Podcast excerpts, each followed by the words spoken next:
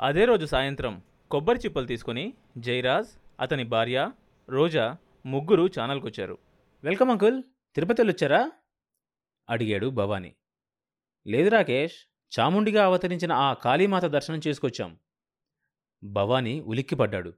What? Chamundi దగ్గరకా? చాముండి కాళీమాత అని ఎవరు చెప్పారు మీకు? రోజా ఆశ్చర్యపోయింది. అదేంటి? మన ఛానలే కదా ఆ కథ ప్రచారం చేస్తుంది. పైగా ఆ అమ్మాయితోనూ వాళ్ళ తల్లిదండ్రులతోనూ ఇంటర్వ్యూ కూడా చేశావు? భవానీ నవ్వేశాడు. సారీ రోజా ఇదంతా మన ఛానల్ క్రియేట్ చేసిన డ్రామా. జైరాజ్ షాక్ అయ్యాడు వాట్? డ్రామానా? అవును అంకుల్ ఆంజనేయ స్వామి విగ్రహం పాలు తాగడం చాముండిగా కాళీమాత అవతారమెత్తడం ఇవన్నీ అబద్ధాలు. డబ్బు ఖర్చు పెట్టి వాళ్ళతో నేనే ఈ డ్రామా ఆడించాను. అలా ప్రజల్ని మోసగించడం తప్పు కదూ? హర్ట్ అయ్యి అడిగింది రోజా. యా తప్పే. కానీ మన దేశంలో డబ్బు సంపాదించడం కోసం తప్పుడు పనులు చేయని వాళ్ళు ఎవరున్నారో చెప్పు. టెలికాం మంత్రే రెండు లక్షల కోట్ల ఫ్రాడ్ చేశాడు కదా. సురేష్ కల్మాడి చేసిందేంటి? అశోక్ చవాన్ ఎందుకు కక్కుర్తిపడ్డాడు అందరి ధ్యేయం అదే. పబ్లిక్ని మోసం చేసి డబ్బు సంపాదించడం. మన దేశంలోని మెజారిటీ టీవీ ఛానల్స్ చేస్తుంది కూడా అదే. రకరకాలుగా ఫ్రాడ్స్ చేస్తున్నాయి. బ్లాక్మెయిల్ చేస్తున్నాయి. అతి దారుణంగా ప్రజల్ని తప్పుడు వార్తలతో మోసగిస్తున్నాయి. మనుషుల బలహీనతలను ఎక్స్ప్లాయిట్ చేస్తూ నీతి నియమాలను గాలి కొదిలేస్తున్నాయి వీటిని గురించి మన సుప్రీంకోర్టు తప్ప ఎవడూ పట్టించుకోవడం లేదు. ఇలాంటి నికృష్ట వాతావరణంలో నెంబర్ వన్ ఛానల్ కావాలంటే మనం ఇంకా పెద్ద ఎత్తున ఫ్రాడ్ చేయాలి. కొత్త రకం మోసాలు చేయాలి. నేను చేస్తోంది అదే. రోజా కొద్దిసేపు నిశ్శబ్దంగా ఉండిపోయింది. అతను చెప్పే ప్రతి మాట ఎంతో అర్థవంతంగా కనిపించింది ఆమెకు. అంతవరకు తను భారతదేశాన్ని తనలాంటి వాళ్ళు సంస్కరించాలనుకుంది. దేశానికి తన వంతు సేవ చేయాలనుకుంది. కేవలం నీతి నిజాయితీలను తన ఛానల్లో ప్రచారం చేసింది. ఫలితం ఏమిటో తనకు తెలిసింది. I think you are right Rakesh అంది నెమ్మదిగా. జైరాజ్ ఆశ్చర్యపోయాడు. అదేంది బిడ్డ గట్లంటున్నావు? అవును డాడీ ఇక్కడ దేశాన్ని ఉద్ధరించాలనుకునే వాళ్ళకు ప్లేస్ లేదు. నీతిగా నిజాయితీగా క్రమశిక్షణతో వ్యవహరించే వాళ్ళను అడుగడుగున ప్రభుత్వం పోలీస్ వ్యవస్థలు నిర్వీర్యం చేస్తుంటాయి. అందుకే విదేశాలకు వెళ్ళిన వాళ్ళు అక్కడే స్థిరపడుతున్నారు. ఈ దిక్కుమాలిన దేశంలో ఉండడం కంటే ఎక్కువ శాతం నీతి నిజాయితీ సంస్కారం ఉన్న విదేశాల్లోనే ఉండడం మంచిదనుకుంటున్నారు. జైరాజ్ హ్యాపీగా ఫీల్ అయ్యాడు. తను పన్నిన వ్యూహం ఫలించింది. అల్టిమేట్గా రోజాకి రాకేష్కి పెళ్ళి చేయాలని తనకు రాకేష్ తండ్రికి చిరకాల కోరిక. అది ఇప్పుడు నెరవేరబోతుంది. రాకేష్ తన ప్రియురాల్ని మర్చిపోయి రోజా ప్రేమలో పడడం ఖాయం. భవానీ మల్లిక అతని చాంబర్లో కూర్చొని మాట్లాడుకుంటున్నారు. ఇప్పుడు మన ఛానల్ సంపూర్ణ ఛానల్ రేటింగ్స్కి సమానంగా ఉన్నాయి. అంది మల్లిక హ్యాపీగా రేటింగ్ చార్ట్ చూస్తూ. అవును మల్లిక ఎన్ని ప్రయత్నాలు చేస్తున్నా సంపూర్ణను మాత్రం ఓవర్టేక్ చేయలేకపోతున్నాం. అదే నాకు అనీజీగా ఉంది. అందులో వర్రీ అవ్వాల్సిందేం లేదు రాకేష్. ఓవర్టేక్ చేయడానికి ఇంకొంచెం టైం కావాలి. అంటే ఎంతకాలం సుమారు నాలుగు నెలలు. కానీ ఇంకో నెల రోజులే గడువుంది నాకు. అది దాటితే ఇరవై కోట్లు ఓడిపోతాను. అంత డబ్బు ఎక్కడి నుంచి తెస్తావు? జాలిగా అడిగింది మల్లిక. ఛానల్ చేతిలో ఉండగా డబ్బుకేమీ సమస్య లేదు మల్లిక. బ్లాక్మెయిలింగ్ చేయడం మొదలు పెడితే పది రోజుల్లో ఇరవై కోట్లు సంపాదించగలను. అయితే అది కొంచెం రిస్కీ కూడా. ఏదేమైనా నాకు కావాల్సింది మాత్రం విజయం. ఎలాగైనా సరే విజయం సాధించి తీరాల్సిందే. అయితే ఇంకా ఏం కొత్త ప్రోగ్రామ్స్ చేయాలో నేను ఆలోచిస్తా. Thank you. నాకు ఇరవై నాలుగు గంటల టైం ఇవ్వు. ఏదో ఒక బ్లాక్ బస్టర్ ఐడియా దొరకపోదు అన్నాడు భవానీ. ఆ రెండో రోజునే మల్లిక కేస్ హీరింగ్కి వచ్చింది ఆ కేసులో మల్లికకు జైలు తప్పదని మొదటి రోజే తెలిసిపోయింది.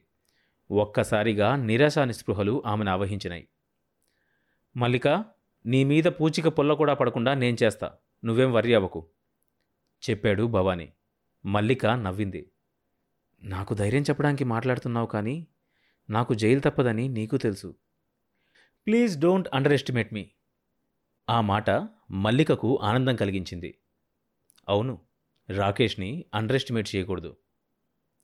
అదే రోజు సాయంత్రం శ్రీస్మిత శివ ఒక పార్టీలో డిన్నర్ చేస్తుండగా శ్రీస్మిత సెల్ మోగింది. ఫోన్ తీసి నెంబర్ చూసిందామె. ఎవరిదో కొత్త నెంబర్. శ్రీస్మిత హియర్? అంది ఫోన్ ఆన్ చేసి. హాయ్ స్మిత ఎలా ఉన్నావు? ఆ గొంతు వెంటనే గుర్తుపట్టింది స్మిత. అతను శ్రీరామ్.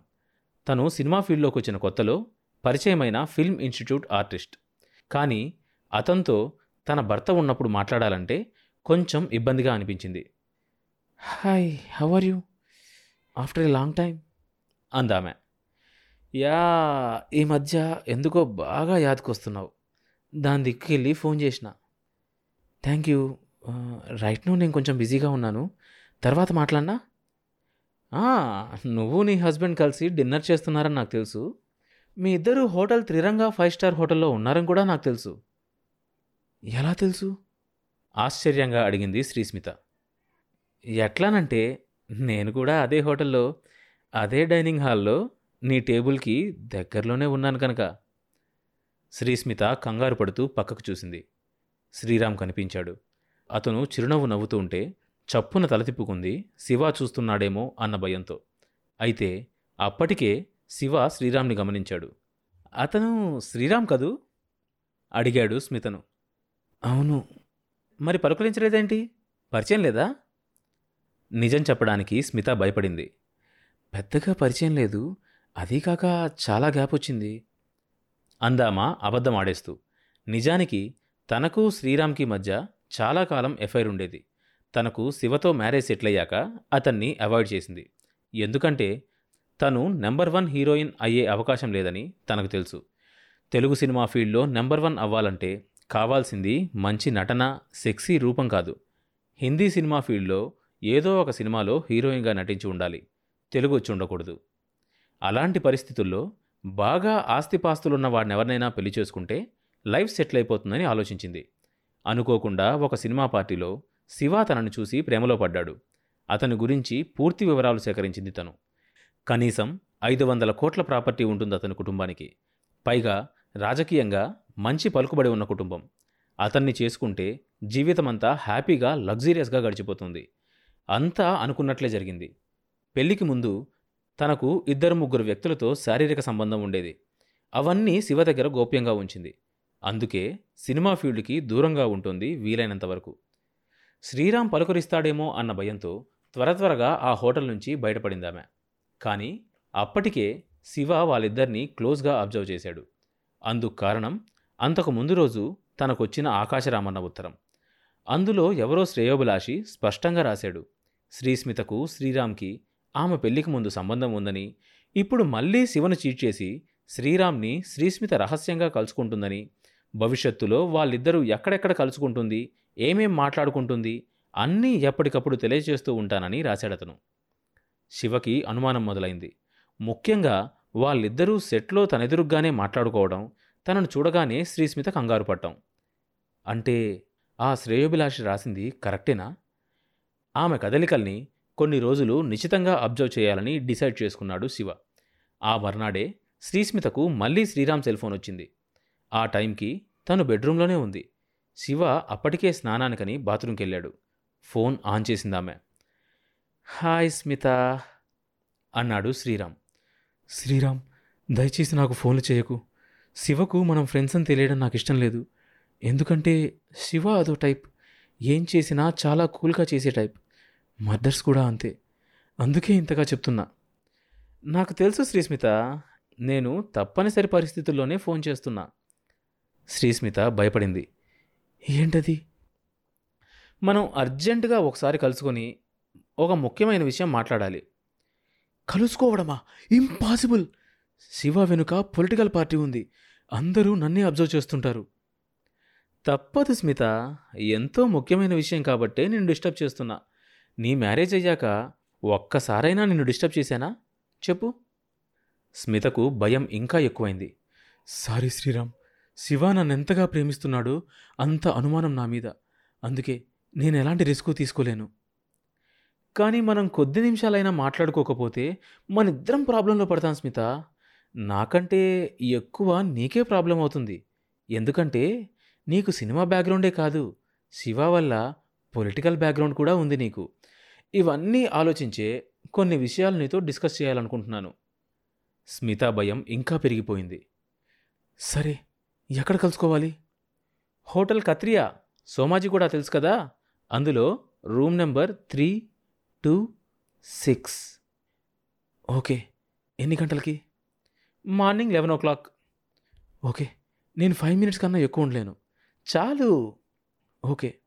ఫోన్ డిస్కనెక్ట్ చేసి వెనక్కు తిరిగేసరికి శివ నిలబడి ఉన్నాడు. గుండె వేగంగా కొట్టుకుంటుంది శ్రీస్మితకు. తర్వాత భాగం వచ్చే ఎపిసోడ్లో వినొచ్చు. ఈ షో ప్రతి బుధవారం మరియు శుక్రవారం అన్ని మేజర్ పాడ్కాస్ట్ ప్లాట్ఫామ్స్లో వినొచ్చు. కొత్త ఎపిసోడ్ రిలీజ్ అయినప్పుడు మీకు తెలియడం కోసం సబ్స్క్రైబ్ చేసుకొని నోటిఫికేషన్ టర్న్ ఆన్ చేసుకోండి.